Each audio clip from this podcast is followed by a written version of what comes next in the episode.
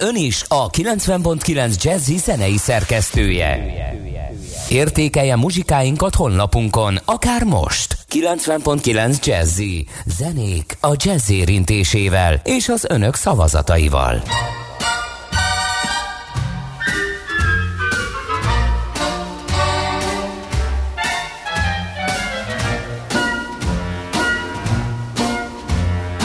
Love and marriage, love and marriage, they go together like a horse and carriage. This I'll tell you, brother, you can't have one without the other. Love and marriage, love and marriage, it's an institute you can't disparage.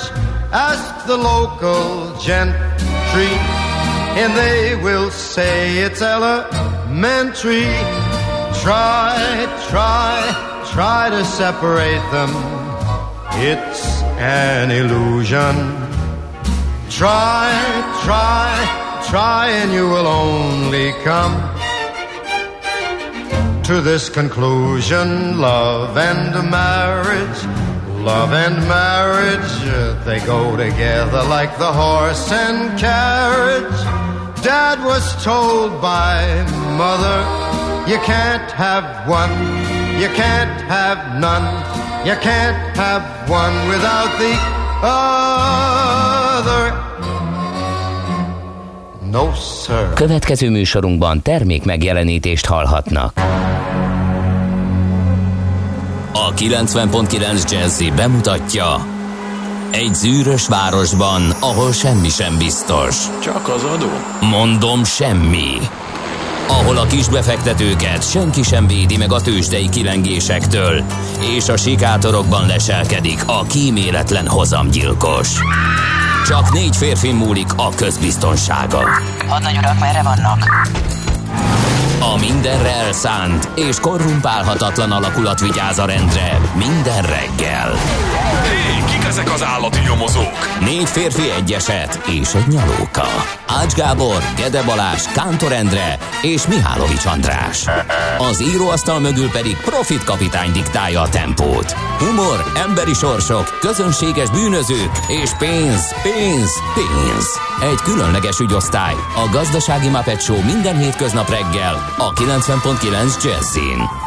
De is figyelj, ne csak a bárányok hallgassanak. De miért? Ha nincs pénzed azért, ha megvan, akkor pedig azért. Millás reggeli. Szólunk és védünk. Szép jó reggelt kívánunk, kedves hallgatók! Elindul a millás reggeli itt a 90.9 Jazzin. Ma január 14-e van, csütörtök, és fél hét múlt egy perccel.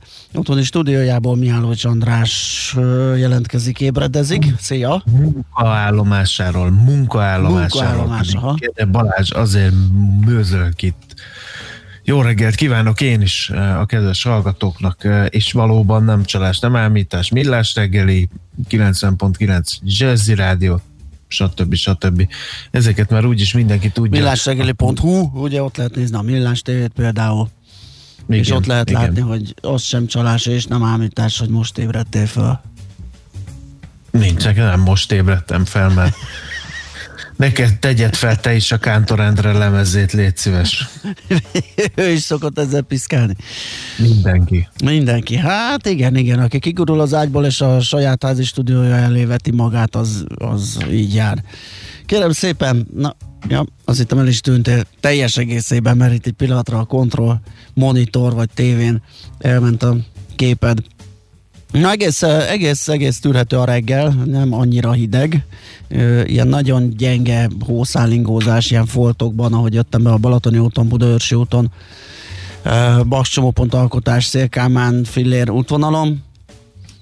Sónedves az út, ugye így szokták mondani a szakik, és jó látási viszonyok között lehet autózni, természetesen az óvatosság az indokolt.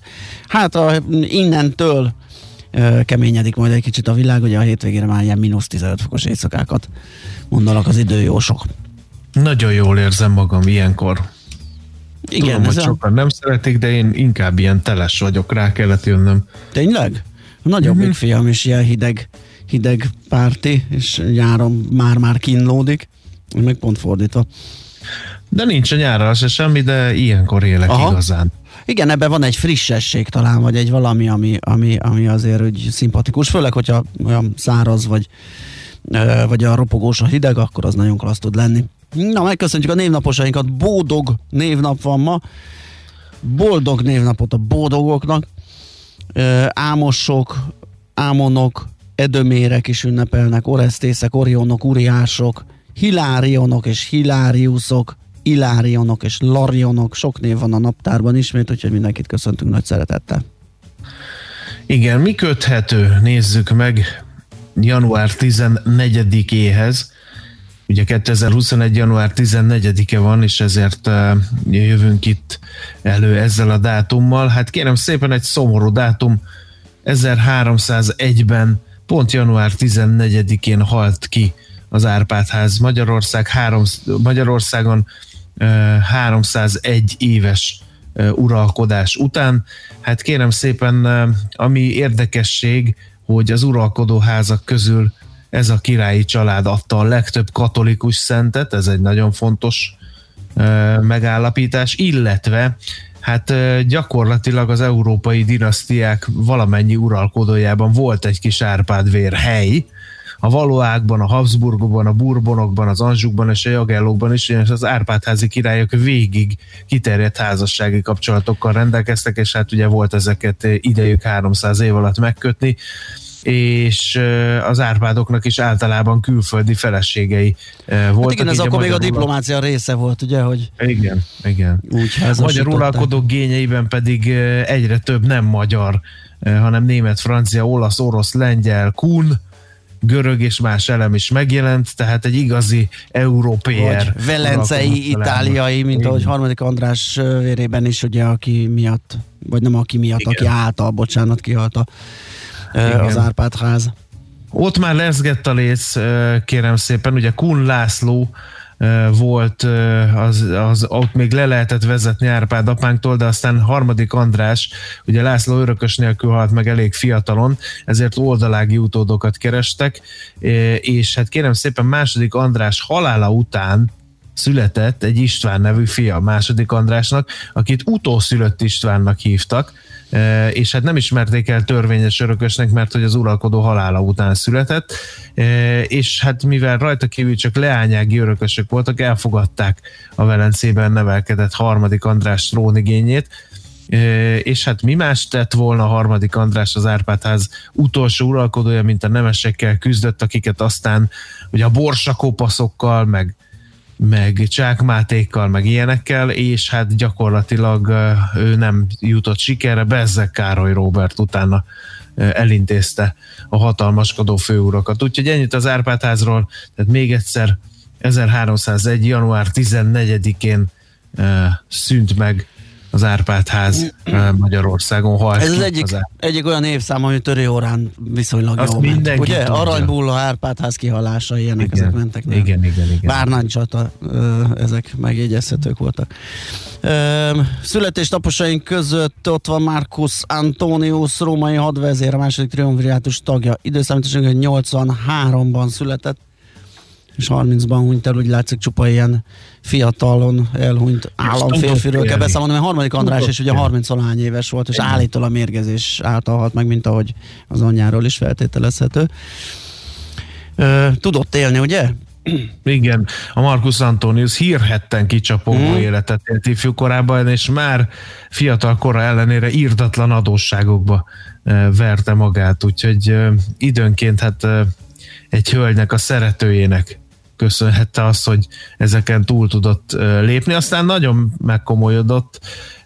Egyébként a, hitelező jelöl menekült el keretre, és akkor ott kezdett el katonáskodni. Hát szerintem jobb hiány, hogy valahogy, és aztán Cézár híve lett. Hát aki látta a Róma sorozatot, az Marcus Antonius alakját is fel tudja idézni és hát ugye ő lett Kleopátra férje is, és amiután Octavianus megvert az axiumi csatában Kleopátra hadait, hát nem nagyon tudott mit csinálni, mert tudta, mi vár rá, úgyhogy hát fogta magát, és önkezével vetett véget életének. Igaz rómaihoz méltóan, ugye Kleopátra kígyóval mondták, de hát ő a saját kardjával vetett véget a nemes életének Marcus Antonius, tehát ezen a napon született Krisztus előtt 83-ban. Lényegesen később, de ezen a napon látott a Fiagot Albert Schweitzer elzászi orvos, 1875-ben lelkész Nobel békedíjas, ugye az élet tiszteletén alapuló filozófiájáról is ismerhetjük. Rockenbauer Pál földrajztudós 1933-ban született filmrendező. Hát ki ne látta volna, hogy a másfél millió lépés Magyarországon hát, című a kék hát túrán. kollégának nagy kedvence ő, igen. Igen, igen, igen. És hogy összefort azzal a filmmel kérlek szépen az Indulj el egy úton zenéje, ugye? Ha meghallják nagyon. az emberek, akkor hát ugye gyakorlatilag egyből arra a filmre asszociálnak. Faye Dunaway, amerikai színésznő is ma ünnepelhet. 1941-es a művésznő, Nagy Feró magyar énekes, színész, dalszövegíró, politikus. A nemzet csótánya. A nemzet csótánya, aki most megint feltűnt a képernyőn és színészi alakításba vágott, őt is köszöntjük innen nagy szeretettel, és Szilágyi Áron kétszeres olimpiai bajnok magyar kardvívónkat is, hiszen ő is ünnepelhet méghozzá egy szép kerek évfordulót. Ja nem, az tavaly volt. Hú, még mindig 2020-ban vagyok, nem baj. A márciusra majd jó lesz ez. 31 éves áron, de azzal együtt köszöntjük innen nagy szeretettel. Na, azt mondja, hogy Írt nekünk a polcológus, de most ne, nem nagyon nem tud.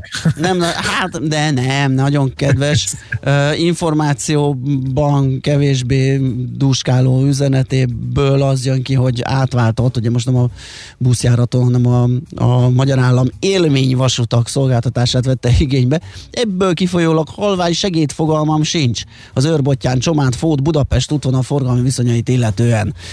Egy azonban biztos, vigyázzatok egymásra, hogy mindenki épségben érje el az úti célját. Nagyon köszönjük, porcológus, hogy így is gondoltál ránk, hogy információt ö, nem nagyon tudtál nekünk erről a bejáratot útvonaladról szolgáltatni. Telkiben szakad a hó végre, írja Tibi és sziasztok szakad a hó Dobogókői úton, senki ne induljon el arra felé, mert életveszélyes. Na hát akkor az a pár szem, ami nekem szállingózás volt, az máshol már Na, akkor más sípályák is megtelhet neked netán. Ezt azért kérdezem, mert hogy a minap láttam Azok... a fejszíni felvételet, ugye lehet eplényben kamerát nézni, és a hétköznap ellenére mind akkora sor van, de akkora. Hát nem csodom, mert szerintem többen kitalálták, hogy akik tehetik, nem a hétvégi zsúfoltságba mennek, mert ott is olyan jelenetek voltak, a, hogy, hogy az pazar. És hát gondolom ebből eredően, miután sokan cselesek akartak lenni, hogy akkor mennek, amikor kevesen vannak, ezáltal alakítottak egy szép tömeget. Na jó, 06 30 20 10 909 ez az SMS, WhatsApp és Viber számunk és ö, zenélünk egyet, hogy utána lapszemlészhessünk, és elmondhassuk azt, hogy ki mivel indítja a mai reggelt.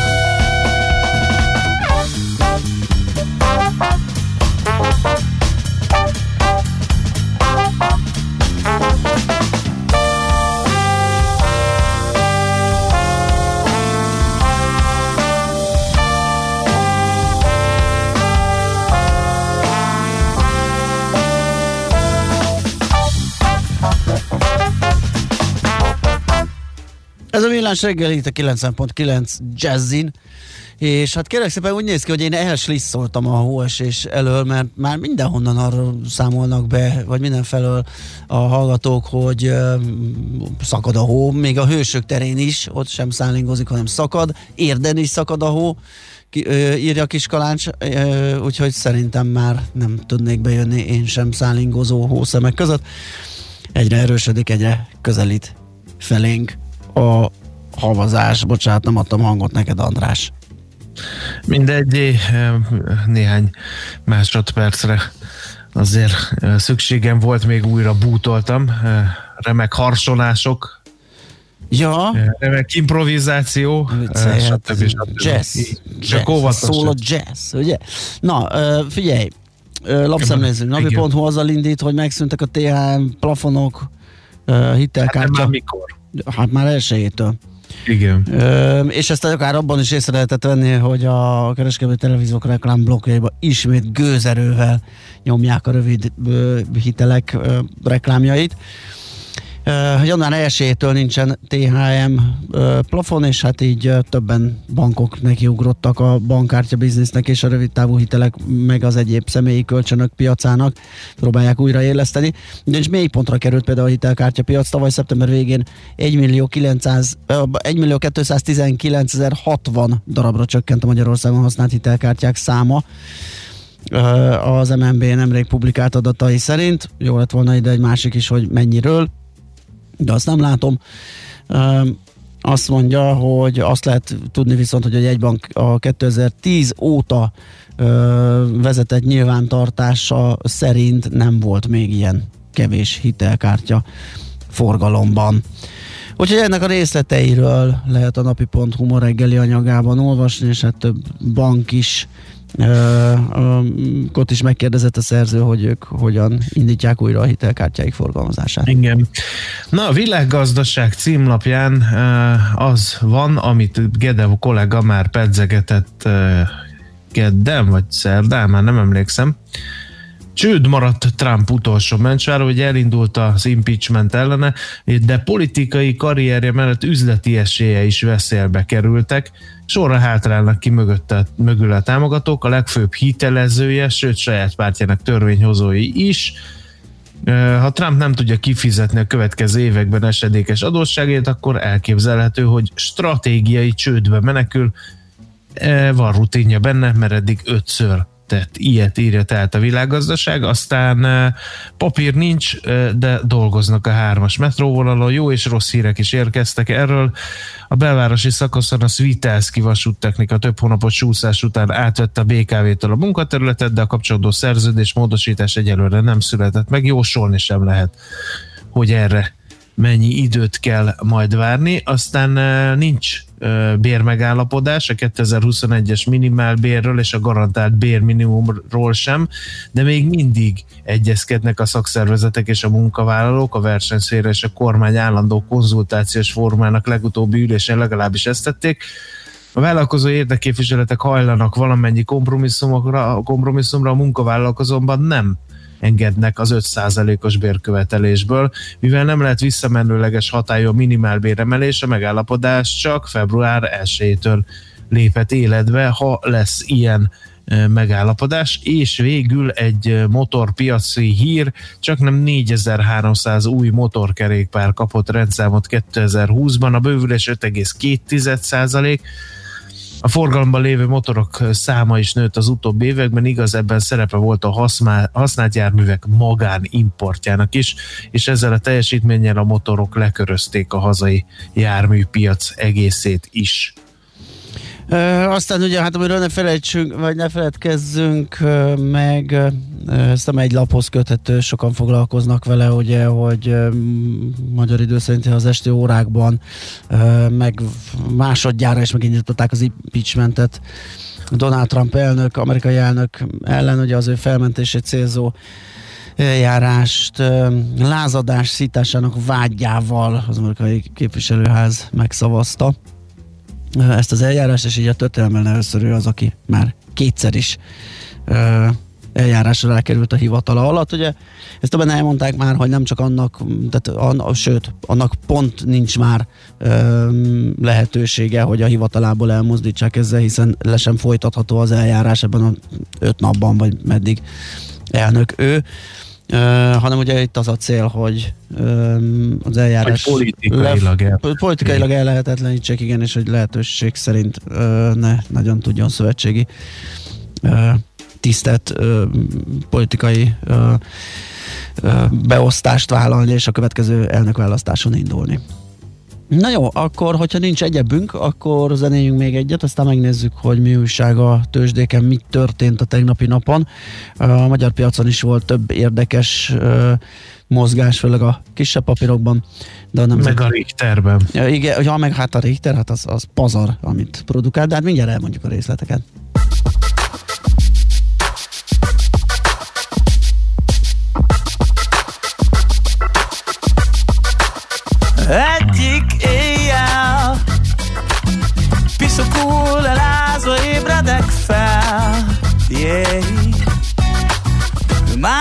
Másik nappal. Ugyanez csak állva gyűrött arca Éjjel-nappal Becsapom magam, de szól egy angyal. Yeah. Nappal éjek. Hülyeségre ott az álom Tényleg, éjjel, tényleg, éjjel És mond mi van, ha tényleg létezik Örökké tartó szerelem. Nekem lenne kedvem. És mond mi lesz, ha én csak tényleg erre vágyom Menjek innen. Vagy ne értsem Várlak mámor Oda kinn a másik ember bátor. Yeah. Én is lennék jó fejarc is, hogyha mernék Tudnék, bírnék. Éjjel-nappal Laza városokban nagyra nyíltam Nyúltam, nőttem. Újból ébren. Minek átadom magam, hogy éltem? Eddig tényleg miért nem És mondd van, ha tényleg létezik Örökké tartó szerelem Nekem lenne kedvem. És mondd mi lesz, ha én csak tényleg erre vágyom Húzzak innen Vagy ne értsem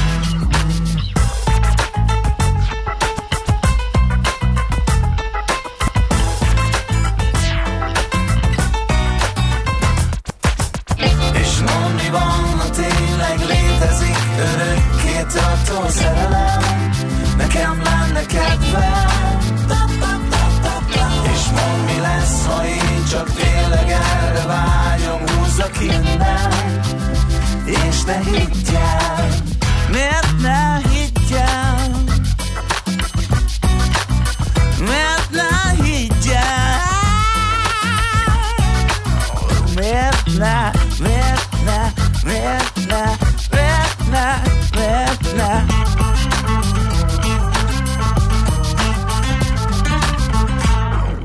Hol zárt? Hol nyit? Mi a sztori? Mit mutat a csárt? Piacok, árfolyamok, forgalom a világ vezető parketjein és Budapesten. Tősdei helyzetkép következik. Nézzük, mi történt a budapesti értékbörzén. 44.684 pont, 1 százalékos plusz ez történt a Budapesti értéktősdén, és hát a Richtert emlegettük 5,8%-os eh, pluszban zárt 7830 forinton.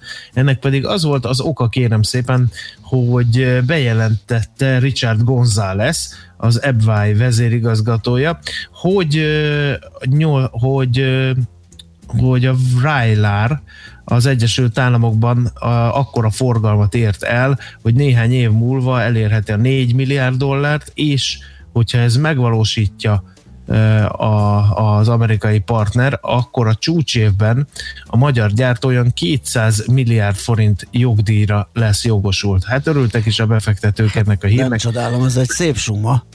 Igen, megdolgozták a Richtert rendesen, aki hát gyakorlatilag írdatlan forgalomban, majdnem 11 milliárd forintos forgalomban produkálta ezt a szép teljesítményt. Hát a többiek el voltak azért magukban, az OTP-nek például kifejezetten rossz napja volt, 14.040 forinton zárt, ez majdnem 1 os mínusz.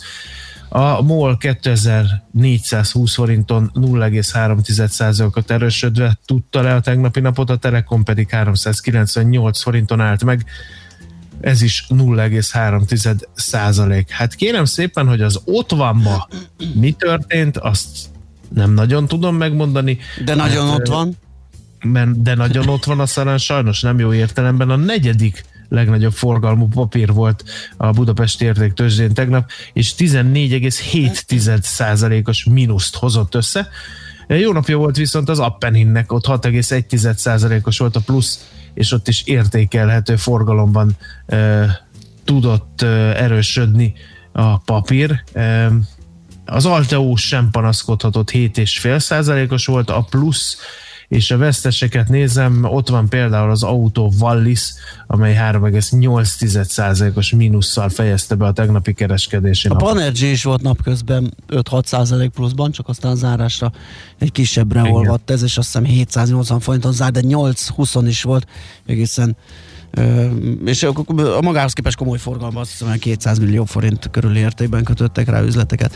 Na nézzük a nemzetközi hadszínteret. Kérem szépen Európában elég vegyes volt a kép, még a nagy piacoknál, és az, arra akartam kiukadni itt az előbb, hogy nagy piacok emelkedtek, kisebbek vegyes, de nem, a nagy, is, nagy piacok is vegyesen teljesítettek, mert hogy a Párizsi és a frankfurti bőrze tudott emelkedni, miközben a londoni fuci esett egy tizeddel, emelkedtek például az olaszok, spanyolok, de estek a svájciak, portugálok, és a tengeren túlon ugyanez a helyzet, azok között, az indexek között, amit hát szerintem most már négyet mondhatunk, hogy négyet figyelünk, ugye a Dow Jones, S&P, Nasdaq és a kisebb papírokat törömörítő Russell 2000 ezek közül kettő emelkedett, kettő eset. Igaz, hogy a Dow Jones úgy esett, hogy ilyen 3 század százalék, tehát alig látható mértékben és ez a bizonyos Russell 2000 is esett 7 kal míg az S&P 500 2 del a Nasdaq pedig 4 del emelkedett, tehát Látható, hogy így nagyon keresik az útjukat a piacok ezekben a ö, csúcs, ö, csúcsokban, csúcspontokban. Uh, igen, nagy magasságban vannak, és most látod egy ilyen bizonytalansága, hogyan tovább ott illetően. Ázsiában, hogyha átkanyarodunk ma hajnalban, ott is vegyes a kép, mert például még a Nikkei, a japán index 8% pluszban áll, addig a kínai mutatók mínuszban, ugyanakkor a Hang Seng pluszban, plusz 8 tizedben, Dél-Korea is emelkedik, India is emelkedik, Tájván viszont esik, Hát szóval ilyen vegyes a kép, úgyhogy nem is bocsátkozunk jósatokba, hogy hogyan fogunk mi nyitni majd 9 óra körül, hanem megkérdezzük a szakikat fél tíz után. Tőzsdei helyzetkép hangzott el a Millás reggeliben. Nos, azt mondja, hogy ezt nézem, hogy ez Mit mire, mire jöhetett, hogy és kun, ja, hogy kunta. Kun László. Igen, meg kun, is volt, de azt meg kunta kinte. Írja egy kedves hallgató. Igen, ő nem volt kun, de nevében, igen. Na jó, szerintem inkább uh, tovább ballagunk. És életmódjában is. És Na jó, uh, Igen, schmidt jön a hírekkel. Ugye? Örülök, hogy kigyomoztad. Uh, aztán folytatódik természetesen a Millás reggeli Budapest rovatunk lesz és utána pedig hát egy kicsit megnézzük, mert ugye lassan 400 forint lesz a dízel, meg az elmúlt napokban ütemesen drágult az üzemanyag. Hát várjál, szerdán kaptunk egy hetest, ugye a benzinesek, benzináremelést, és most jön egy hatos pénteken. Ö, igen, azt itt akár a tőzsdei összefoglalóban is elmondhatuk volna, hogy, hogy gyakorlatilag a válság előtti szintekre jöttek vissza az olajjegyzések, úgyhogy ennek az irányát szeretnénk majd kipuhatolni, és ezért fogjuk Plecser Tamást feltárcsázni, hogy segítsen nekünk ebben, ugye mondhatna a legnagyobb hazai olaj piaci elemző, az Erste befektetési ZRT. Olaj és gázipari elemzője úgyhogy megpróbáljuk kideríteni az okokat. Egyrészt, hogy mit keres itt az olajár, másrészt, hogy mi lehet a folytatás, de mindez csak a hírek után. Műsorunkban termék megjelenítést hallhattak. Hírek a 90.9 Jazzin. Itthon is megjelent a koronavírus brit mutációja. Péntektől csak regisztrációval lehet belépni Ausztriába. Néhol ónos eső és havazás, máshol erős szél várható a mai napon. Nyöreget kívánok a mikrofonnál, Schmidt Andi. Itthon is megjelent a koronavírus új, gyorsabban terjedő brit mutációja. Eddig három beteg mintájában mutatták ki, tájékoztatott az országos tisztifőorvos. Müller Cecília elmondta, hogy a mutáció jellemzően a fiatalokat érinti, de a betegség lefolyása nem súlyosabb. A tisztifőorvos a koronavírus elleni oltás beadatására buzdítja az egészségügyi dolgozókat. Müller Cecília az operatív törzs tájékoztatóján elmondta, hogy a tegnap érkezett vakcina szállítmány kormány további 51 ezer oltást tesz lehetővé. A hétvégén már a tegnap megérkezett Moderna vakcinájával oltják majd az idős otthonok lakóit és dolgozóit. Csak nem 20 intézményben több mint 3000-en kapják majd meg az injekciót. A Pfizer féle vakcinát vasárnapig mintegy 7000 lakó és dolgozó kapta meg. Mától tovább szigorítanak a németek a beutazási korlátozáson. Ha valaki kockázatos országból tér vissza, akkor két napon belül igazolnia kell, hogy nem fertőzött koronavírussal. Péntektől pedig csak előzetes elektronikus regisztrációval lehet belépni Ausztriába. A név és az elérhetőség megadása mellett nyilatkozni kell arról is, hogy a beutazó hol tartózkodott az elmúlt tíz napban. Az ingázók, az átutazók és a sürgős családi okból, például temetésre érkezők kivételt jelentenek. Budapestre érkezett újabb 17 busz, amelyet a kormány vásárolt a BKV-nak, közölte a Budapest és a fővárosi agglomeráció fejlesztésért felelős államtitkára. Füriyes Balázs emlékeztetett, a kormány összesen 64 új akadálymentes, légkondicionált környezetbarát busz beszerzését biztosította. Ezek hetente összesen félmillió Budapestit szolgálnak ki. Több mint 6,5 millió értékű segélyszállítmányt juttatott el a katolikus Karitas a földrengés sújtotta közép-horvátországi Sziszegbe és Petrinyába. Ezzel több száz családot támogatnak. Egyebek mellett gázkályhákat, nagy teljesítményű áramfejlesztőket, tartós élelmiszereket, valamint az újjáépítés elindításához szükséges építőanyagot vittek a rászorulóknak. Az országos összefogáshoz a 1356-os adományvonal hívásával 500 forinttal Egyéb összeggel a caritas.hu oldalon bankkártyás adományozással lehet csatlakozni. Világszerte egyre több híresség, köztük politikusok, királynők, színészek, zenészek kapták meg a koronavírus elleni vakcinát.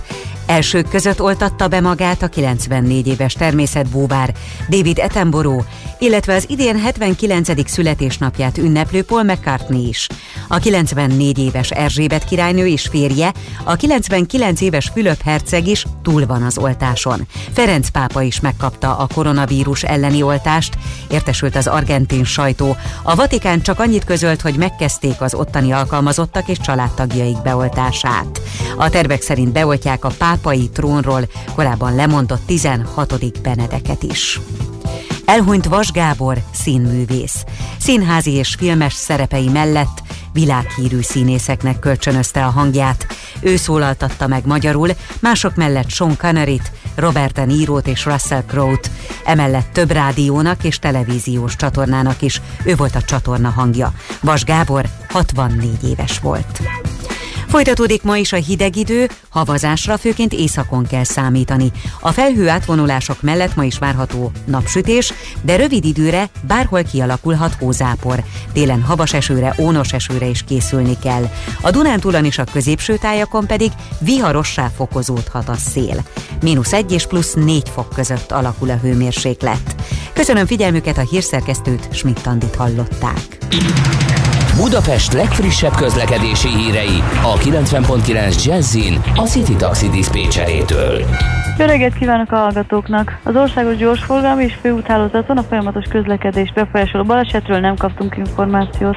Lezárták az M3-as autópálya bevezető szakaszán a Nagy Lajos Király útja előtt a kihajtót, a benzinkútnál egy csatornát javítanak. A Szentgelért rakparton a Szabadsághíd után szintén sávlezárásra számítsanak csatornajavítás miatt. Köszönöm a figyelmüket, további jó utat kívánok! A hírek után már is folytatódik a millás reggeli, itt a 90.9 jazz Következő műsorunkban termék megjelenítést hallhatnak.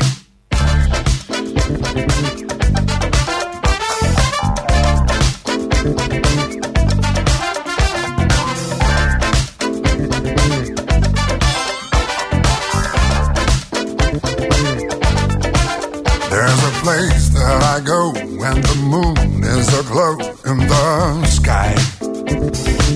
Come on. Funky beat, feel the heat where the kick of the drums gets you high. I like the way the crowd is moving, like the way it's moving. Got this place swinging tonight.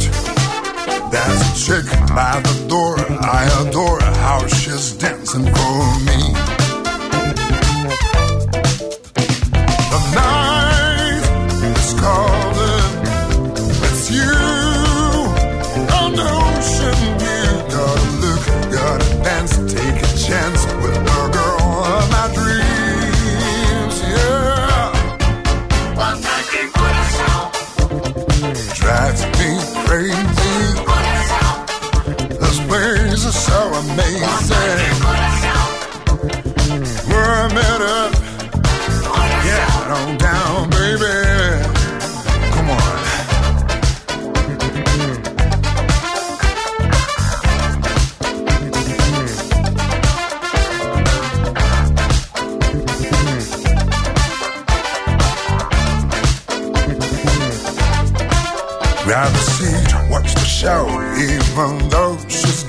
For me.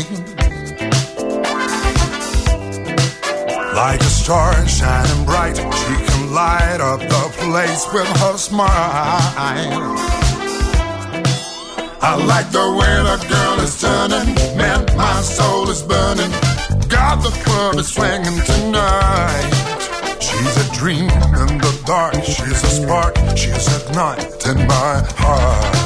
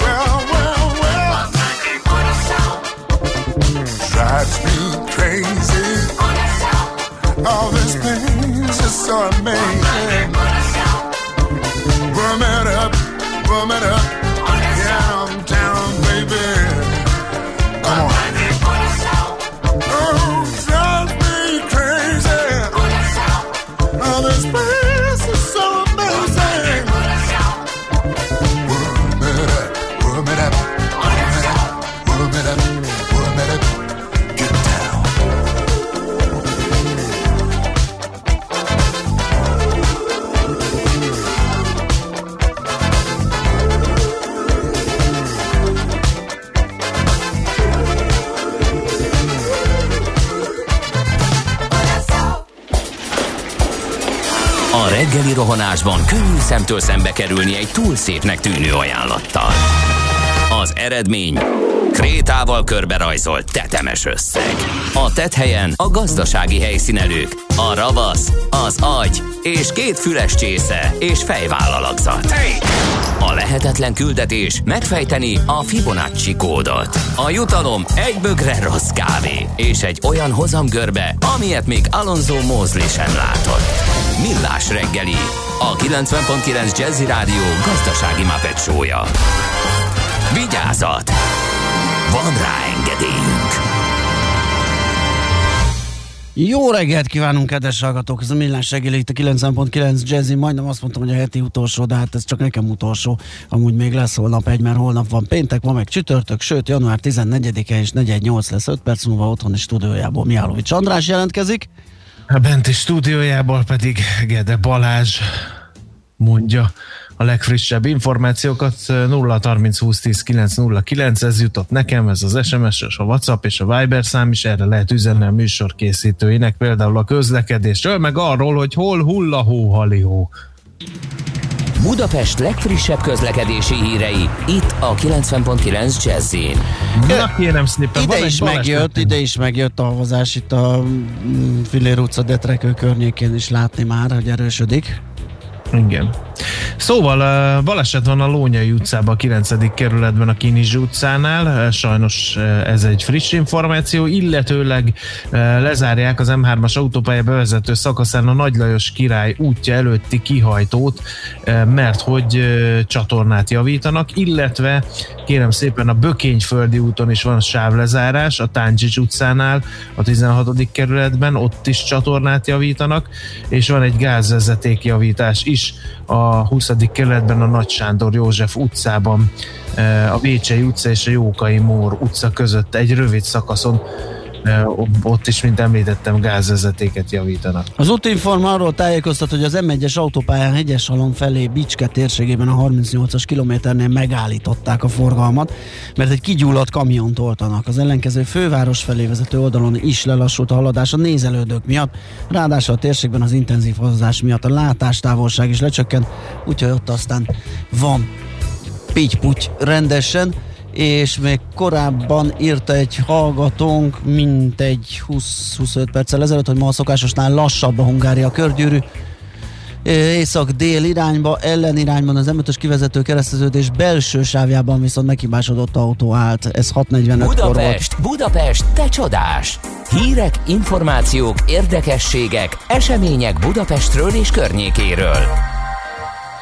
Hát mi volt ez a ráúszás, kollega? Fé- Úgy megijedtem, mert éppen az, az, az, az üzeneteket néztem, és azt- kinyúkál itt az én kis adásvezérlő szerkezetemhez, Endre. rám indult. Ki? Az Endre? Igen, végzett hacker, ne Föl se- felejtsük el. Ja, csak még föl sem kelt magához sem tért. De hogy nem, álmában is hacker. Ő a legnagyobb Ja. élő magyar hacker. Ú, ezt nem szabadott volna elárulnom. Na mindegy. Nézzük, mi történt Budapesten. Hát kérem szépen, megy a csata, a nyilatkozat háború, hogy legyen-e Makovec katedrális Budapesten, vagy ne legyen Makovec Igen, magáról a vitáról már ugye mi is beszámoltunk. Igen. Itt De hát az örökösök, a Makovec Imre Alapítvány elnöke azt mondta, ha még idén elkezdenek építkezni, tíz év alatt felépülne. Ja, teszem hozzá, én Magyarországon csak úgy sítsútjál szoktak készülni ilyen nagy lélegzetvételű beruházások. Egyébként a templom az Apor Vilmos téren állt volna, e, ma már ez nem lehetséges, így nincs is konkrét helyszín sem, és a katedrális megépítésének esélyét azt csökkenti, hogy tegnap megszólalt Erdő Péter is e, ebben az ügyben. E, Erdő Péterről pedig azt kell tudni, hogy Esztergomi érsek, és hát ő azt mondta, hogy nem is lehetne székesegyházként vagy katedrálisként emlegetni a tervezett épületet, mert abból már kettő is van az egyház megyében, és ahogy most sem támogatja az egyház egy új fővárosi katedrális építését. Egy Erdő Péter Esztergom budapesti érsek beszélt a válasznak adott információig, vagy interjúban. Nem gondolkodnak egyszerűen egy ekkora projektben, és hát kiderült, hogy állami oldalról sem keresték meg őket ezzel kapcsolatban. Közben kiderült, hogy ugye mivel az Apor Vilmos tér helyett a Citadel-ra tervezik a Makovec Székesegyház, erről csak annyit mondott, hogy sok ötletről lehet hallani, és egyből is helyre tette a félrejét, és ebben az esetben nem lehet Székesegyházról beszélni, mert az annyit tesz, hogy a Püspök székhelye, abból pedig kettő is van, a Szent István Bazilika, Esztergomban pedig az ország legnagyobb temploma, és a tervek ellen szól még Erdő Péter szerint, hogy lelkipásztori szempontból sincs egy ekkora templomra szükség. Budapesten nem tudnák egyszerűen kihasználni ezt a létesítményt, és aki nem tudná Erdő Péter engedélye nélkül. Na, ezt akartam még hozzátenni, hogy igen, ezért is fontos az, hogy hogyan látja a dolgokat, mert ő adja rá az áment, hogyha valamit meg lehet építeni valahol, és az templom. Ö, nézzük, van egy, hát mondhatni szívderítő hírünk. Ö, igen, szerintem mondhatjuk, hogy a tilos az A megmaradhat olyannak, amilyen volt az annó, illetve újra nyithat majd ebben a formában. Ez azért eh, lehet szívderítő, mert a legutóbbi időben arról hallottunk, hogy a Vikman kocsmája is megszűnik már, mint fizikai valóságában is, meg a Márvány mennyasszony is. És most egy olyasmiről lehet hallani, ami meg viszont vissza akarja kapni a régi formáját, vagy visszaállítani. Azért akadoztam, botladoztam, mert itt az alapítók vagy ötlet gazdák között van némi félreértés. Például Tilos az ágykor ötlet gazdája, német Vova azt nyilatkozta az Indexnek, hogy hogy nem tudja megtiltani, de ő szerinte jobb lenne, ha mindenki keresne magának valami saját identitást, és nem tartja feltétlenül jó ötletnek a tilos az állnak a, az újbóli megnyitását, vagy, vagy visszanyitását. Úgyhogy itt is van egy pici vita, de azért ez szerintem inkább jó hír, mint sem uh, rossz. Aztán mi van még itt nekünk? Hát arról a hírekben is hallhattunk, ugye hogy új buszok érkeztek, 17 darab új busz, így összesen 64 új akadálymentes légkont és környezetbarát busszal bővül a fővárosi tömegközlekedés gépjármű állománya. Ez Fűrjes Balázs, Budapest és fővárosi agglomeráció fejlesztésért felelős államtitkára Twitter üzenetben ö, tudatta és juttatta el a nagy nyilvánosság felé ezt az infót.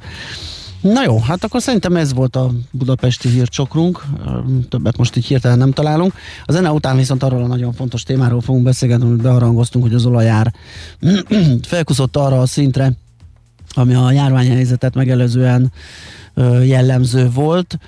Ugye itt az 50, 53, 55 dollár, attól függ milyen olajfajtát nézünk, VT-t vagy Brentet, a jellemző árszint mostanában. Ezt már a kutakon is érzékelhetjük, szerdán 7 forint forinttal drágult a benzin, most pénteken 6 forinttal fog, és a dízel is emelkedik, úgyhogy itt az irányokról, hátterekről fogunk beszélgetni a zene után Plecser Tamással, akit tárcsázunk is azon nyomban. Nekünk a Gellért hegy a Himalája. A Millás reggeli fővárossal és környékével foglalkozó robata hangzott el.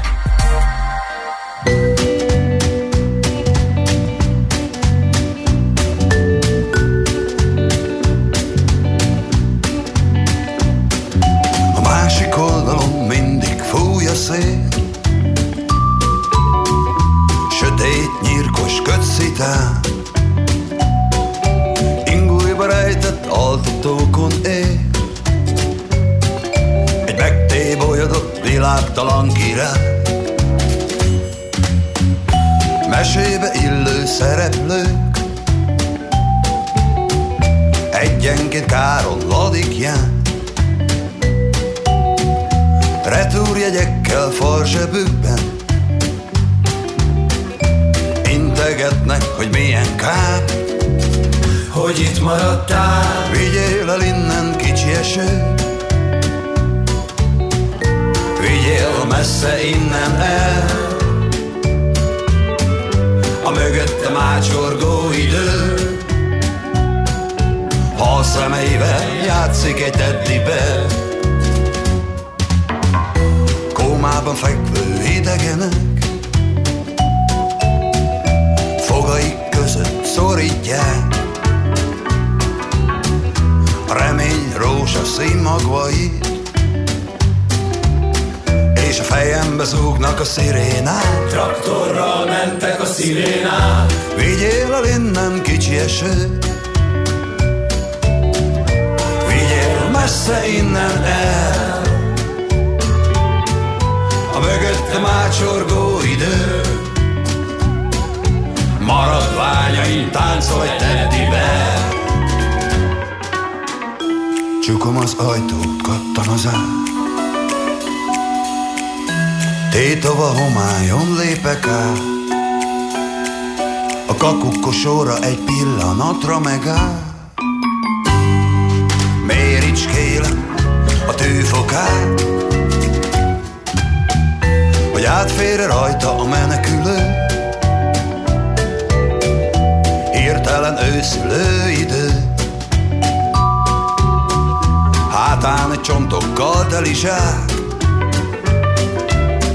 és a bokorból lesnek a hiénák. Tankokkal mentek a szirénák. Vigyél el innen kicsi eső, vigyél messze innen el mögöttem ácsorgó idő falon egy luxus Bentleyvel.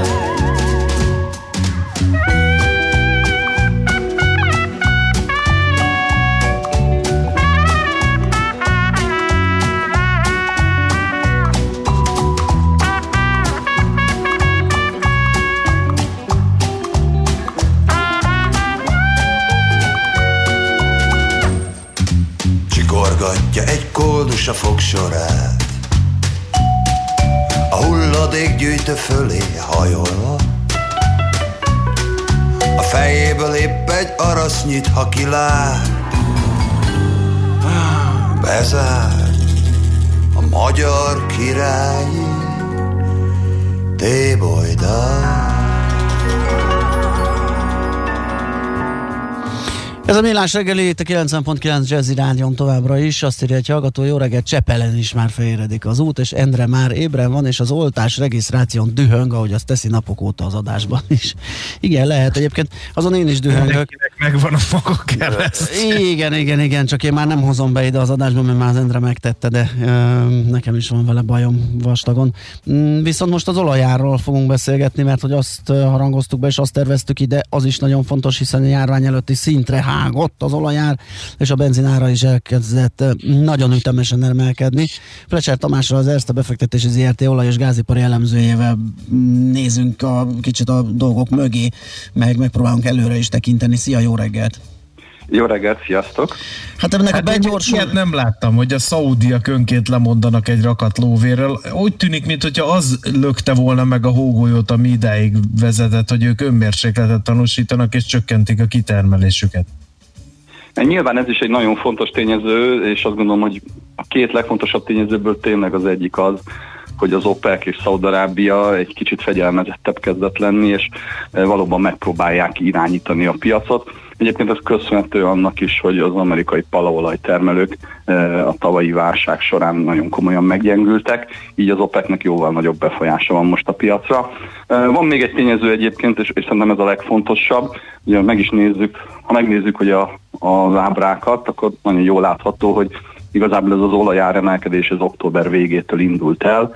Ugye ekkor jelentek meg azok a hírek, uh-huh. hogy jönnek a vakcinák, és hát ez azt is jelentheti, hogyha a világot beoltják, akkor az olajkereslet az visszaáll a korábbi eh, Covid előtti szintekre. Ez hajtja alapvetően most az árakat. Világos, meg néha még beleszól egy-két készletadat, ugye, ami a héten, de azok már csak ilyen, ilyen kis fűszerei ennek az emelkedésnek, ami szintén hiány mutatott, ha jól tudom, a tengeren túlon, és ez is beleszólhatott. Természetesen így van, maga a készletadat az tulajdonképpen ennek az egész Aha. Várakozásnak egyfajta lenyomata, tehát alapvetően a piac arra vár, hogy itt minden szép és jó lesz majd a idei év második felében. Igen, ez egy dolog, ugye, hogy ez egy várakozás, és nyilván erre spekulálnak, hogy majd, majd itt klassz lesz minden, de ilyenkor olajár esések idején ugye a kapacitások így egy picit visszaszoktak ö, szorulni, és hogyha nagyon gyorsan jön vissza a kereslet, akkor nehéz azokat visszaépíteni, és ez is akár hajtatja az árakat. Most lehet-e ilyenre számítani? Hogy állnak most a ö, kitermelők? Hát egyelőre azért olajkitermelési kapacitásból van felesleg, ugye csak az OPEC kezében mintegy 6-7 millió hordó per napos szabad kapacitás van. A gondot valóban az okozza, hogy itt azért a tavalyi év során egy jó pár millió hordó napi termelés az eltűnt véglegesen a piacról.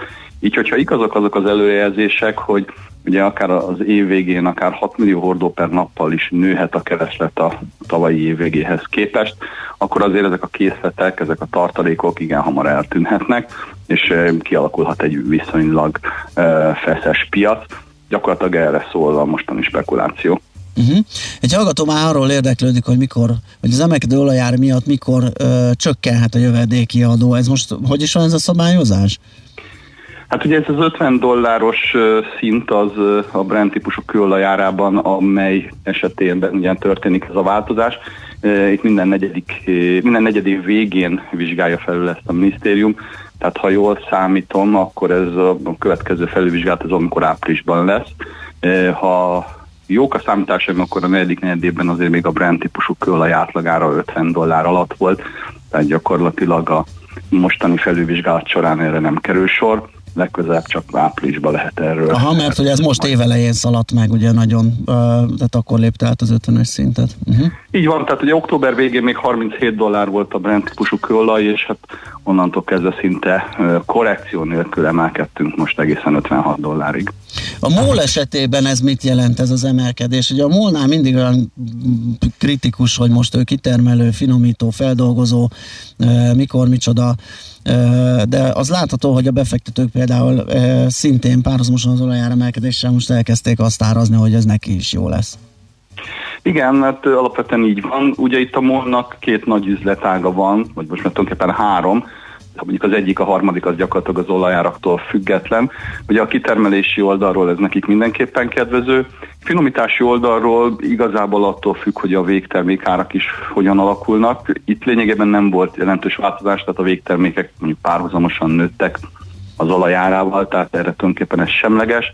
Így összességben azt lehet mondani, hogy tulajdonképpen ez az olajár emelkedés alapvetően most kedvező a MOL számára, és valóban úgy van, ahogy mondtad, tulajdonképpen az összes olajipari céget a világon így október vége óta megvették. Az egyik legjobban szereplő szektor volt most az utóbbi hónapok során ez az olaj- és gázszektor. Az időjárás mennyire játszik szerepet a mostani árakban?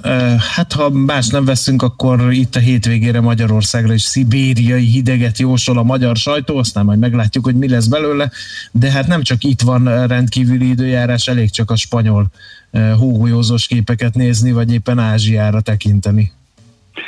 Az olajárakra talán kisebb hatással van ez. Ilyenkor egy picit nőhet egyébként az olajkereslet, hiszen olyan helyeken, ahol ugye nincsen hirtelen kapacitás, ott adott esetben olajalapú, tehát ilyen dízelapú generátorokat használnak, és ez is így világszír szinten azért növelheti a keresletet. Ellenben, ha megnézzük azt, hogy hogyan alakult például a kőszén vagy a földgázára ott egész drámai változásokat látunk. Valóban az van, amit mondtok egyébként, hogy különösen Ázsiában van egy rendkívül nagy hideg, és Európában is. Ez például a cseppfolyós földgázárakat soha nem látott uh-huh. csúcsra emelte Ázsiába, és a kőszénárak is mondjuk szeptemberhez képest duplázódtak. Tehát azt lehet mondani, hogy tulajdonképpen az, az összes energiahordozó piacán van egy komoly áremelkedés, ehhez képest egyébként az olaj még lemaradónak számít. Uh-huh. Mire számíthatunk hosszabb középtávon? Ugye itt azért sokáig a 19 környékén itt az 50-60 dollár ár köré beragadt az olajár. Most ezt nyaldossuk alulról. Mire számíthatunk, vagy lehet ezt kalkulálni most ezt a spekulációs rohamot, hogy ez meddig tarthat? Én azt gondolom, hogy azért várható most már egy korrekció uh-huh. hamarosan az olajárában.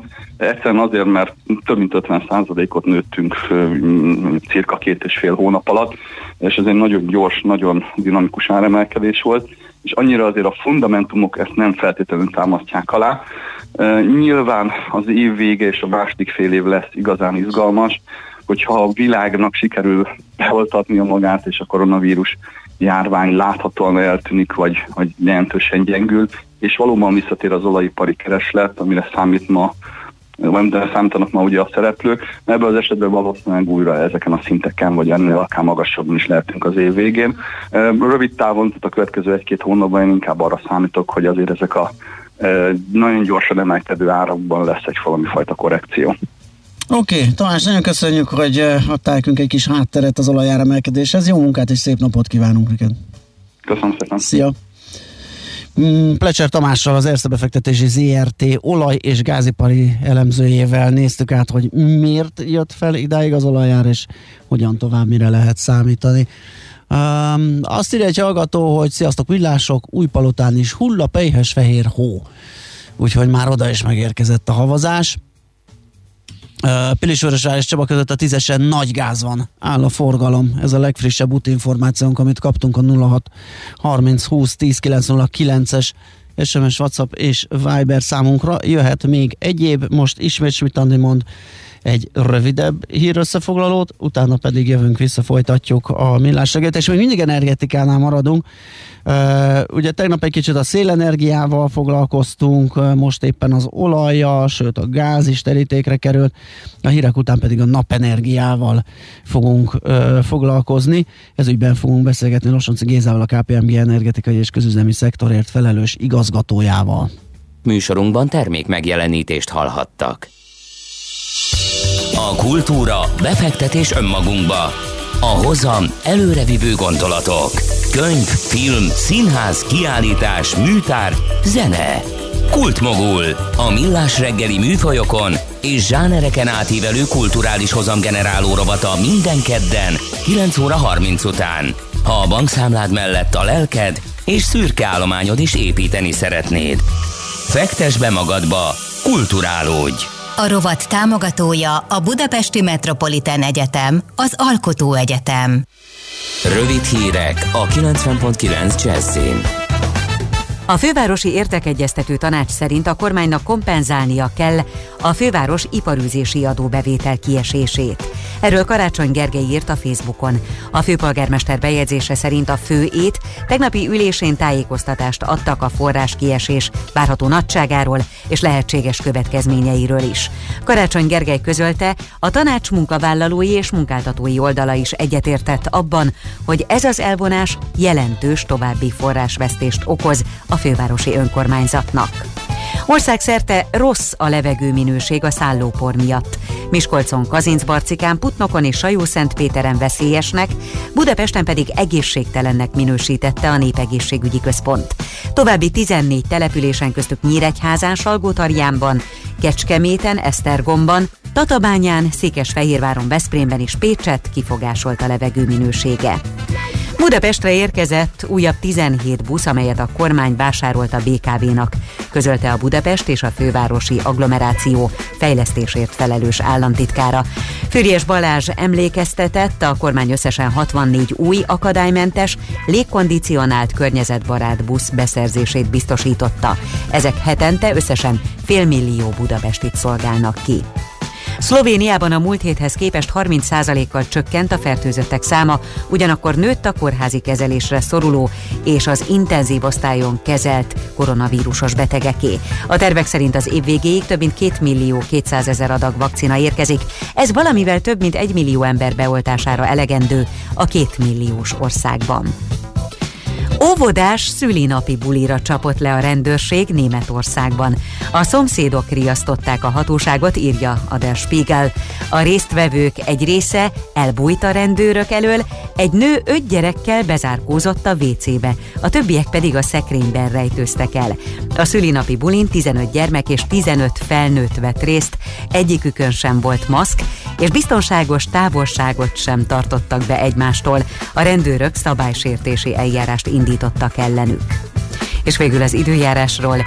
Ma is folytatódik a hideg idő, havazásra főként északon kell ma számítani. A felhő átvonulások mellett ma is várható napsütés, de rövid időre bárhol kialakulhat hózápor. Délen havas esőre, ónos esőre is készülni kell. A Dunántúlon és a középső tájakon pedig várhatóan viharossá fokozódik a szél. Mínusz 1 és plusz 4 fok között alakul a hőmérséklet. Köszönöm figyelmüket, a hírszerkesztő Schmidt hallották. Budapest legfrissebb közlekedési hírei, itt a 90.9 jazz jó reggelt kívánok! A fővárosban több helyen esik a hó. A magasabban fekvő területeken és a külső kerületekben havas, csúszós útszakaszóra kell számítani, ezért vezessenek óvatosan. A 140-es autóbusz terelt útvonalon közlekedik Török Bálinton, nem érinti a művelődési ház és a Dióskert megállót. Baleset nehezíti a közlekedést a 9. kerületben a Lónyai utcában, a Kinisi utcánál. Erős a forgalom a Hungária körgyűrűn a nagyobb csomópontok közelében, a Kerepesi úton befelé a Fogarasi út előtt, az Ülői út és a Váci út külső szakaszain, valamint a Rákóczi úton a Barostértől. Torlódásra kell készülni a Budaörsi úton befelé a Sasadi úttól, a 10-es főúton az Ürömi úti körforgalom előtt, a 11-es főúton a Városhatártól, a 6-os főúton az m 0 autóútnál, a Budakeszi úton és a Hűvösvölgyi úton pedig befelé a közös csomópont előtt. Lassú a haladás az M3-as autópálya bevezető szakaszán az m 0 autóúttól, illetve a Pesti úton befelé a Keresztúri út előtt. Vas Gabriella, BKK Info. A hírek után már is folytatódik a millás reggeli, itt a 90.9 jazz Következő műsorunkban termék megjelenítést hallhatnak.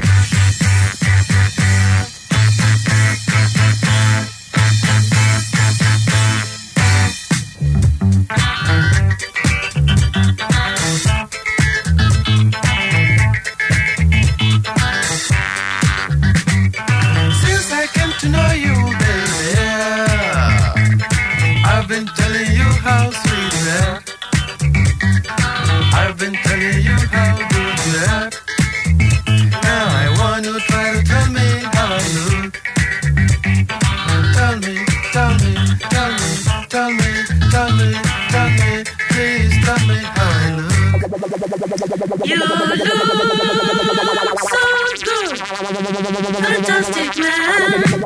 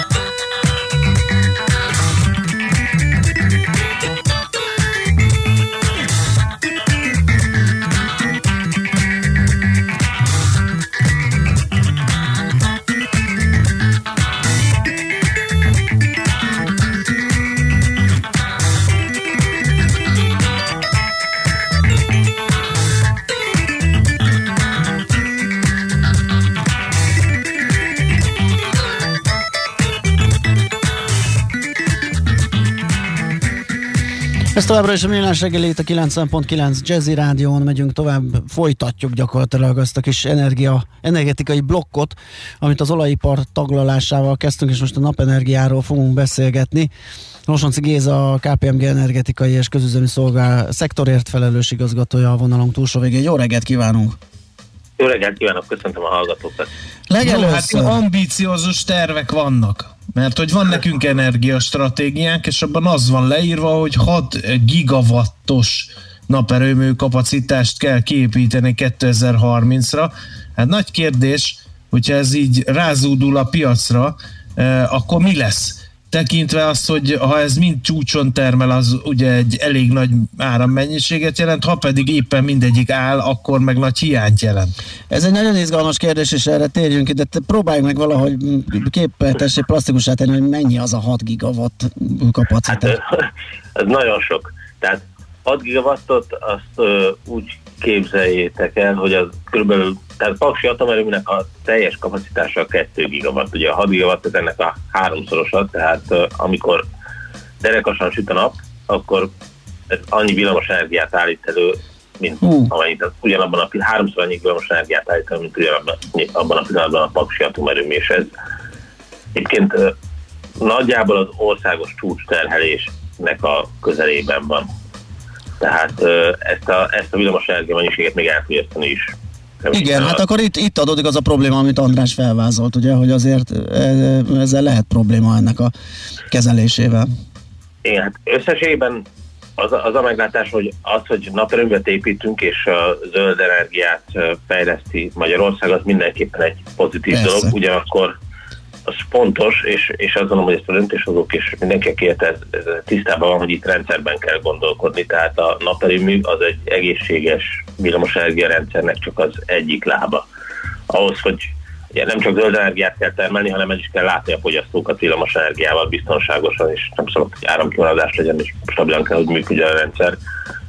Emellett a naperőművek mellett ugye szükséges erőmű akkor is, amikor nem süt a nap, tehát szükséges alaperőművek, atomerőmű, vagy, vagy más, más, más kapacitások biztosítják a tudják látni a fogyasztókat, illetve a másik nagy kérdés, hogy szükségesek olyan erőművek, amik képesek kiszabályozni a naperőműveket, amikor amikor ott termelnek. Szabályozás azt jelenti, hogy ugye nem lehet előrejelzni pontosan, még amikor süt a nap se a termelést. Emiatt, ha ez visszaesik, be kell indítani erőműveket, hogyha még, még, még többet termel, akkor vissza kell terhelni más kapacitásokat, tehát egyensúlyban kell tartani a rendszert. Uh-huh. Uh-huh. Ez, ez hogyan lehet egyensúlyba tartani? Gázmotoros erőművekkel? Hát akár egyébként a gázmotorok is alkalmasak erre, de jellemzően erre mindenképpen gáztüzelésű kapacitások alkalmasak, tehát uh-huh. gázturbina, gázmotor.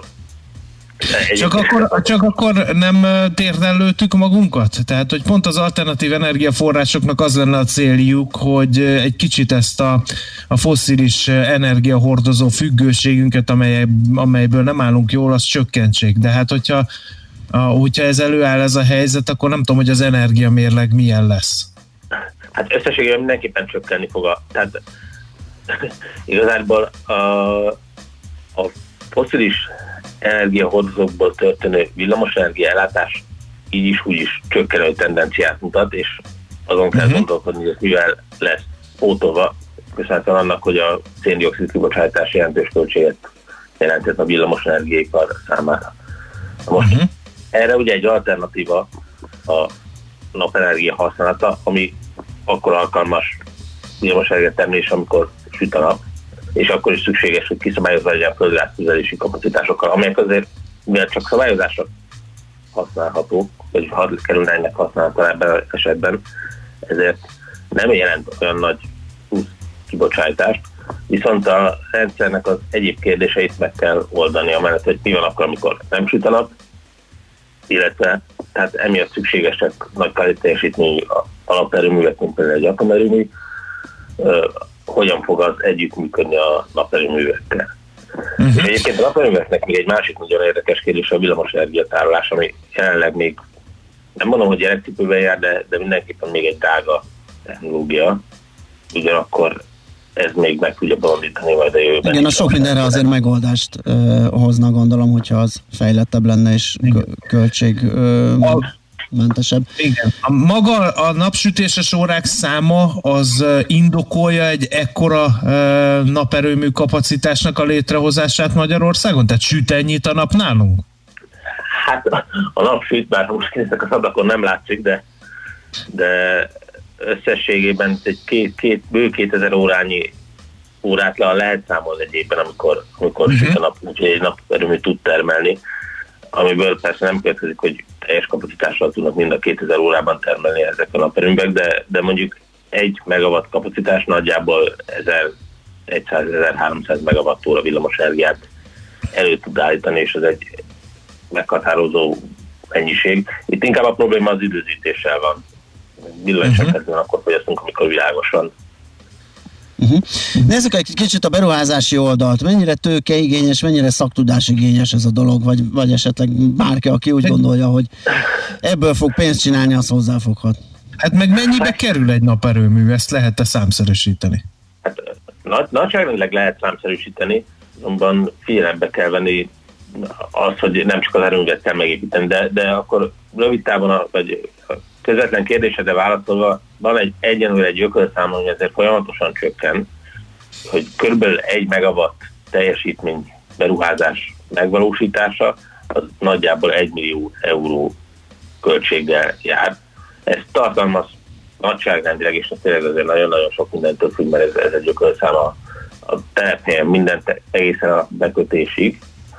Azonban van még egy két, két plusz költség, amivel ha rendszer szinten gondolkodunk, akkor foglalkozni kell az, hogy Magyarország villamosenergia hálózata nagyjából a mostani telepített másfél-két gigawatt teljesítménnyel eljutott azt gondolom arra a határa, hogy jelentős hálózatfejlesztés nélkül további naperőműveket csak hát nem lehet telepíteni. Tehát egy-egy projektet még meg lehet valósítani, de, de már a mögöttes hálózatra is akkor terhelést tud jelenteni ez a naperőmű park, amikor süt a nap, hogy, hogy veszélyes már Hát igen, az, igen, gondolom az egész hálózat igen fejlesztésre szorul, de ugye itt a csatlakozási pont kérdése is felmerül. Teszem, az Pécs környéken a legnagyobb az órák, napsütéses órák száma az országban, van egy jó placom, oda rakok egy csomó napelemet, de nincs hova rádúrantani, akkor van baj rendesen. Ezzel mi a helyzet? Hát ez, ez pontosan az így is van, és, és ugye most már lassan nem, nem ott tartunk, hogy a, a, egy, egy állomást kell képíteni, vagy valamilyen csatlakozási Aha. pontot, és akkor rá lehet kötni, hanem hogy a csatlakozási pontok mögötti hálózatot, ami a hátszeri hálózathoz elviszi az energiát, és az átszeri hálózatot is valószínűleg meg kell majd erősíteni ezek miatt a fejlesztések miatt. Tehát ez, ez az egész hálózat fejlesztésen egy többet költséget a beruházásokhoz képest, amit ugye nem is vette a beruházóknak kell állnia majd. Másik költség, ami jelentkezni fog, az, az hogy a szabályozó kapacitásokat is biztosítani kell ez a volumenhez. Tehát a mostani szabályozó kapacitások inkább egy, egy foszilis kevesebb megújuló energiával rendelkező rendszert képesek kiszabályozni. Uh-huh. Egy banknak vagy egyéb finanszírozónak ez jó üzlet lehet, hogy egy ilyen projektet uh, támogatni, finanszírozni? Hát én azt gondolom, hogy tud, megfelelő jó üzlet lenni, és hát értelemszerűen nem minden projekt. Ami nekem a, ezen a téren a tapasztalatom, hogy a finanszírozók is edukálódnak ezen a piacon, és bizonyos szempontból információs hátrányban vannak a beruházókkal szemben, hiszen a finanszírozóknak követniük kell a beruházók által a, a vizsgálni a beruházók által adott adatok alapján a beruházásoknak a kockázatát, és képesnek kell lenni megítélni, hogy melyik projekt az, ami megfelelő helyen van, lesz hálózati csatlakozása, működni fog, el fogja tudni adni a villamos energiát, nem lesznek engedélyezési problémái, és műszakilag is olyan állapotban lesz, hogy tíz év múlva is versenyképesen fog tudni villamos energiát termelni. Tehát, tehát a, azt gondolom, hogy a finanszírozási iparágnak is érdemes és szükséges is felfejlődnie, hogy ö, tudja biztosítani ezeket a terveket, mert önmagában az pozitív, hogy naperőműveket épít az ország, és megújuló energia fejlesztésen gondolkodik. Oké, okay, hát köszönjük szépen, izgalmas kis hátteret kaptunk, és hát az derült ki, hogy ehhez is érteni kell, ugye, mint oly sok minden máshoz, úgyhogy nem lehet csak úgy hozzáfogni bárkinek. Nagyon köszönjük a beszélgetést, jó munkát és szép napot kívánunk! Köszönöm szépen! Szervusz! Losonci Gézával, a KPMG energetikai és közüzemi szektorért felelős igazgatójával beszélgettünk. Zenélünk egyet, és utána pedig Jónap Rihárdot hívjuk az Akkord Alapkezelő ZRT portfólió menedzserét. A két arcú részvénypiacról fogunk beszélgetni. Milyen az, amikor a részvénypiacon háború zajlik, és milyen az, amikor békések az időszakok.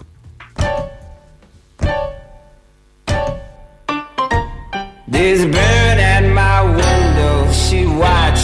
all. She sells what I'm doing, she's hoping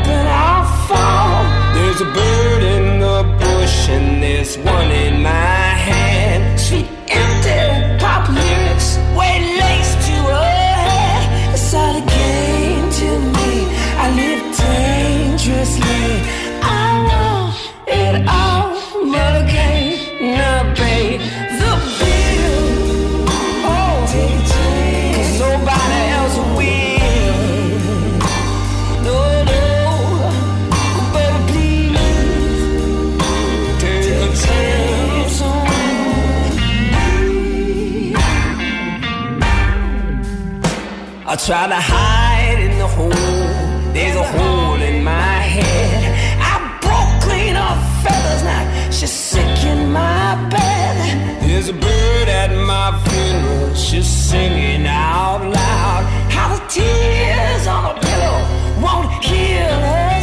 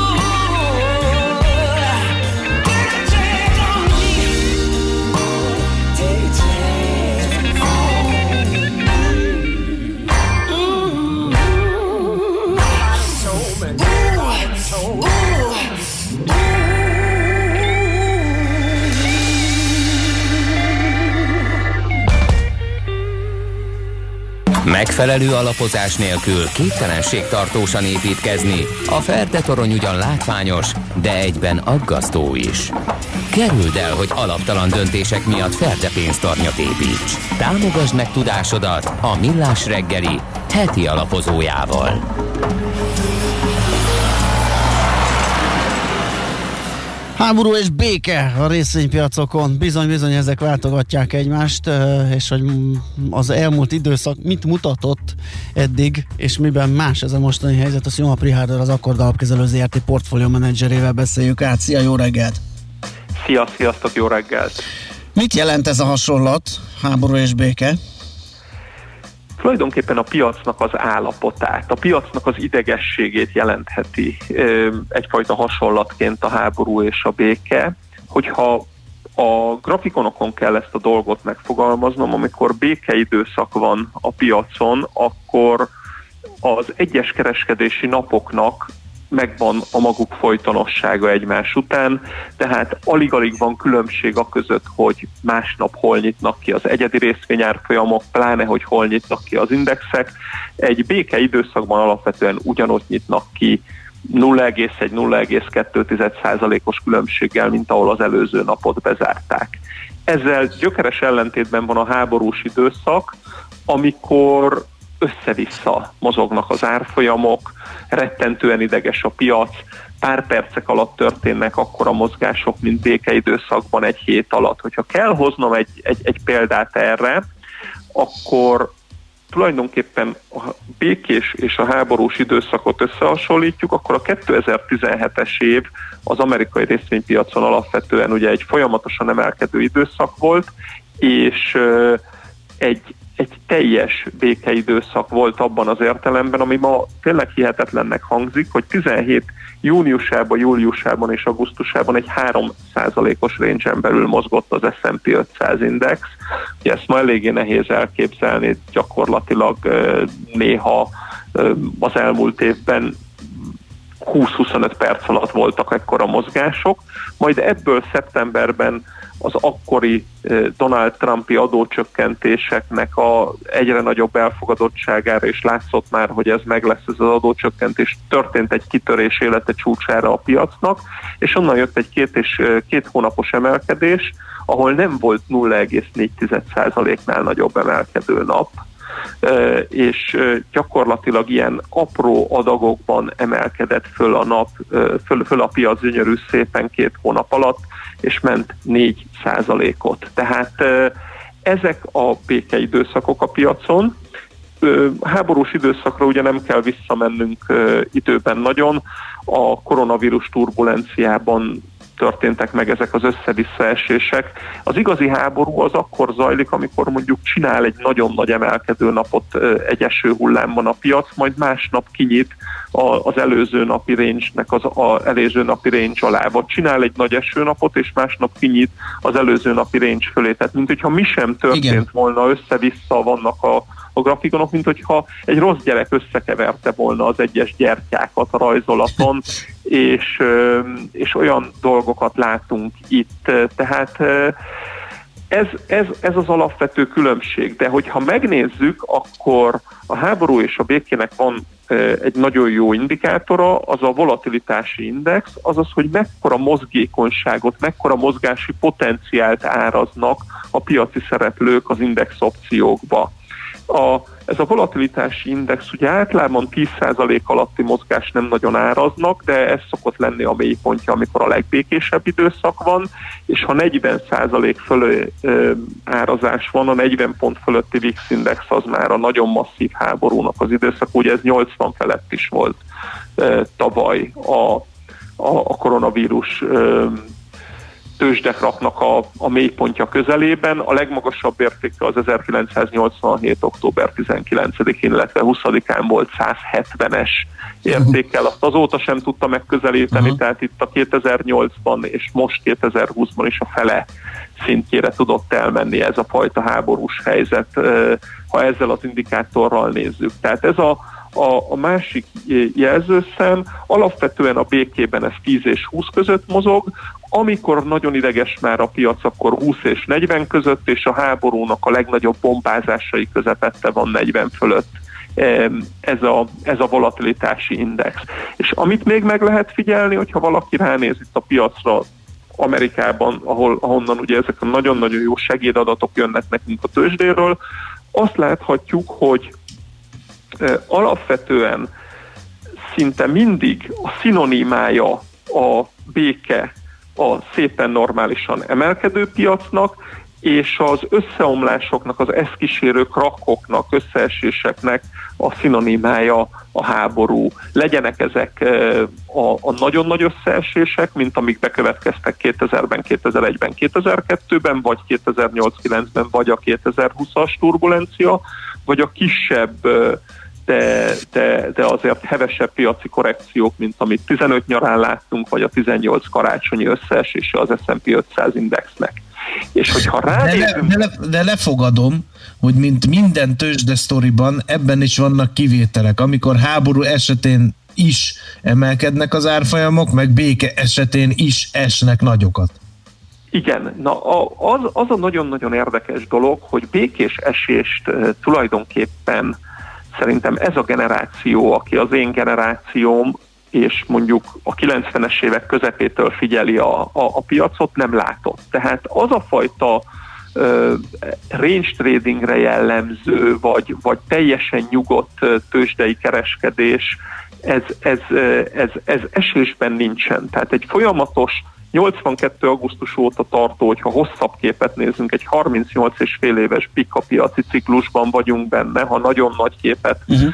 vizsgálunk. Tehát békés esésre Isten igazából nem lehet példát mutatni, viszont a háborús emelkedés az kettőször fordult elő az elmúlt 31 évben, és itt jön be a nagyon-nagyon érdekes analógia, az egyik háborús emelkedés az a 98-as orosz válság utáni uh-huh. 17 hónapban volt, amikor fölpörgették az orosz válság mélypontjának a 4-4 és félszeresére a Nasdaq indexet, mind a kettőt, a kompozitot és a Nasdaq százas indexet is és akkor már a 20 és 40 közötti volatilitási indexel ment föl az S&P is, a Nasdaqnek a volatilitása az pedig kiszakadt fölfele valami 60-70-es szintekre, és úgy emelkedett ez a piac.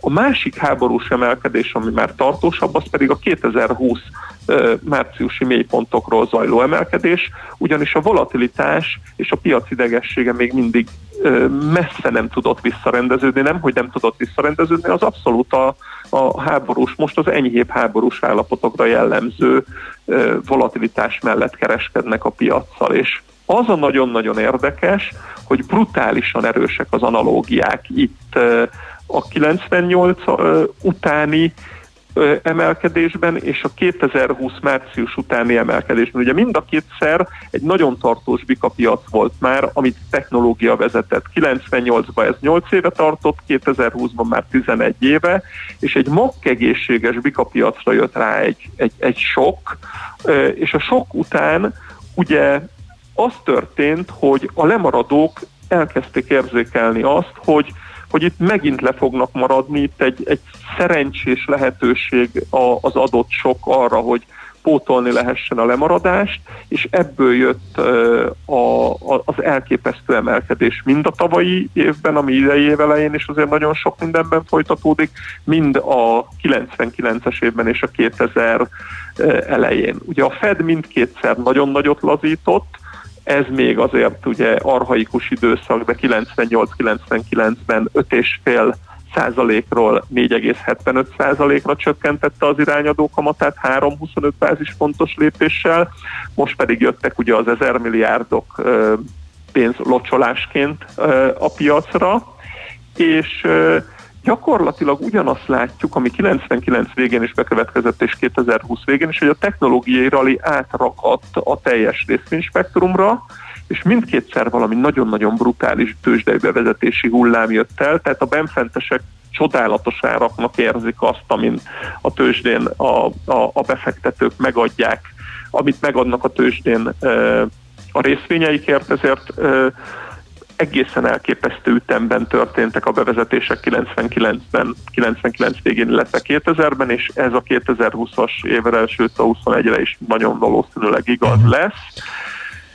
És akkor ez gyakorlatilag... az, hogy akkor mi lesz a vége ennek? Hát, hogy hogyha teljes az analógia- lesz, mint 2000-ben? Igen, akkor az. Ez, ez egy ikerpiac, két, két petéjű ikrek, nagyon-nagyon másak. Én azt, azt kell, hogy mondjam, hogy a mostani piacra a leges-leges legnagyobb veszélynek, amit szinte múlt héten is elmondtam, azt látom, hogy van öt nagy technológiai cég az Egyesült Államokban, és most már nagyon sok 150-200 milliárdosra fújt ö, piaci kapitalizációjú vállalat, a mostani dolognak az lesz a drámája, hogy, hogy, hogy, hogy mindenkinek, aki már erősnek érzi magát a saját szegmensében, legyen szó egy Zoomról, egy Airbnb-ről, egy DoorDash-ről, bárkiről, azoknak előbb-utóbb egy-két-három év múlva az Amazonokkal, az Apple-ökkel, a Facebookokkal, a Google-ökkel kell majd megversenyezniük. Uh-huh. Tehát rengeteg lesz az olyan cég, ami, ami ilyen replikának tűnik, mindenki most már elektromos autógyár lett a világban, Igen. gyakorlatilag ugyanaz, mint a dotcom. Más lesz a helyzet, szerintem nem lesz olyan léptékű összeesésre lehetőség, mert folyamatos lesz szerintem a pénznyomtatás, de, de nagyon-nagyon sok egyedi sztori lesz. Tehát index szinten nem várok akkor a drámát, de egyedi sztorikban lesznek nagyon nagy drámák szerintem lefelé, és ez már az idei évben jönni fog. Meglátjuk és nyomon követjük segítséget kell is, úgyhogy köszi szépen, hogy beszélgettünk, jó munkát és szép napot kívánunk. Köszönöm szépen én is Szia, szép szia. napot! Jó nap, Rihárdal, az Akkord Alapkezelő ZRT portfólió menedzserével beszélgettünk. Heti alapozó rovatunk hangzott el a Millás reggeliben, hogy döntéseinket megfelelő alapokra tudjuk helyezni.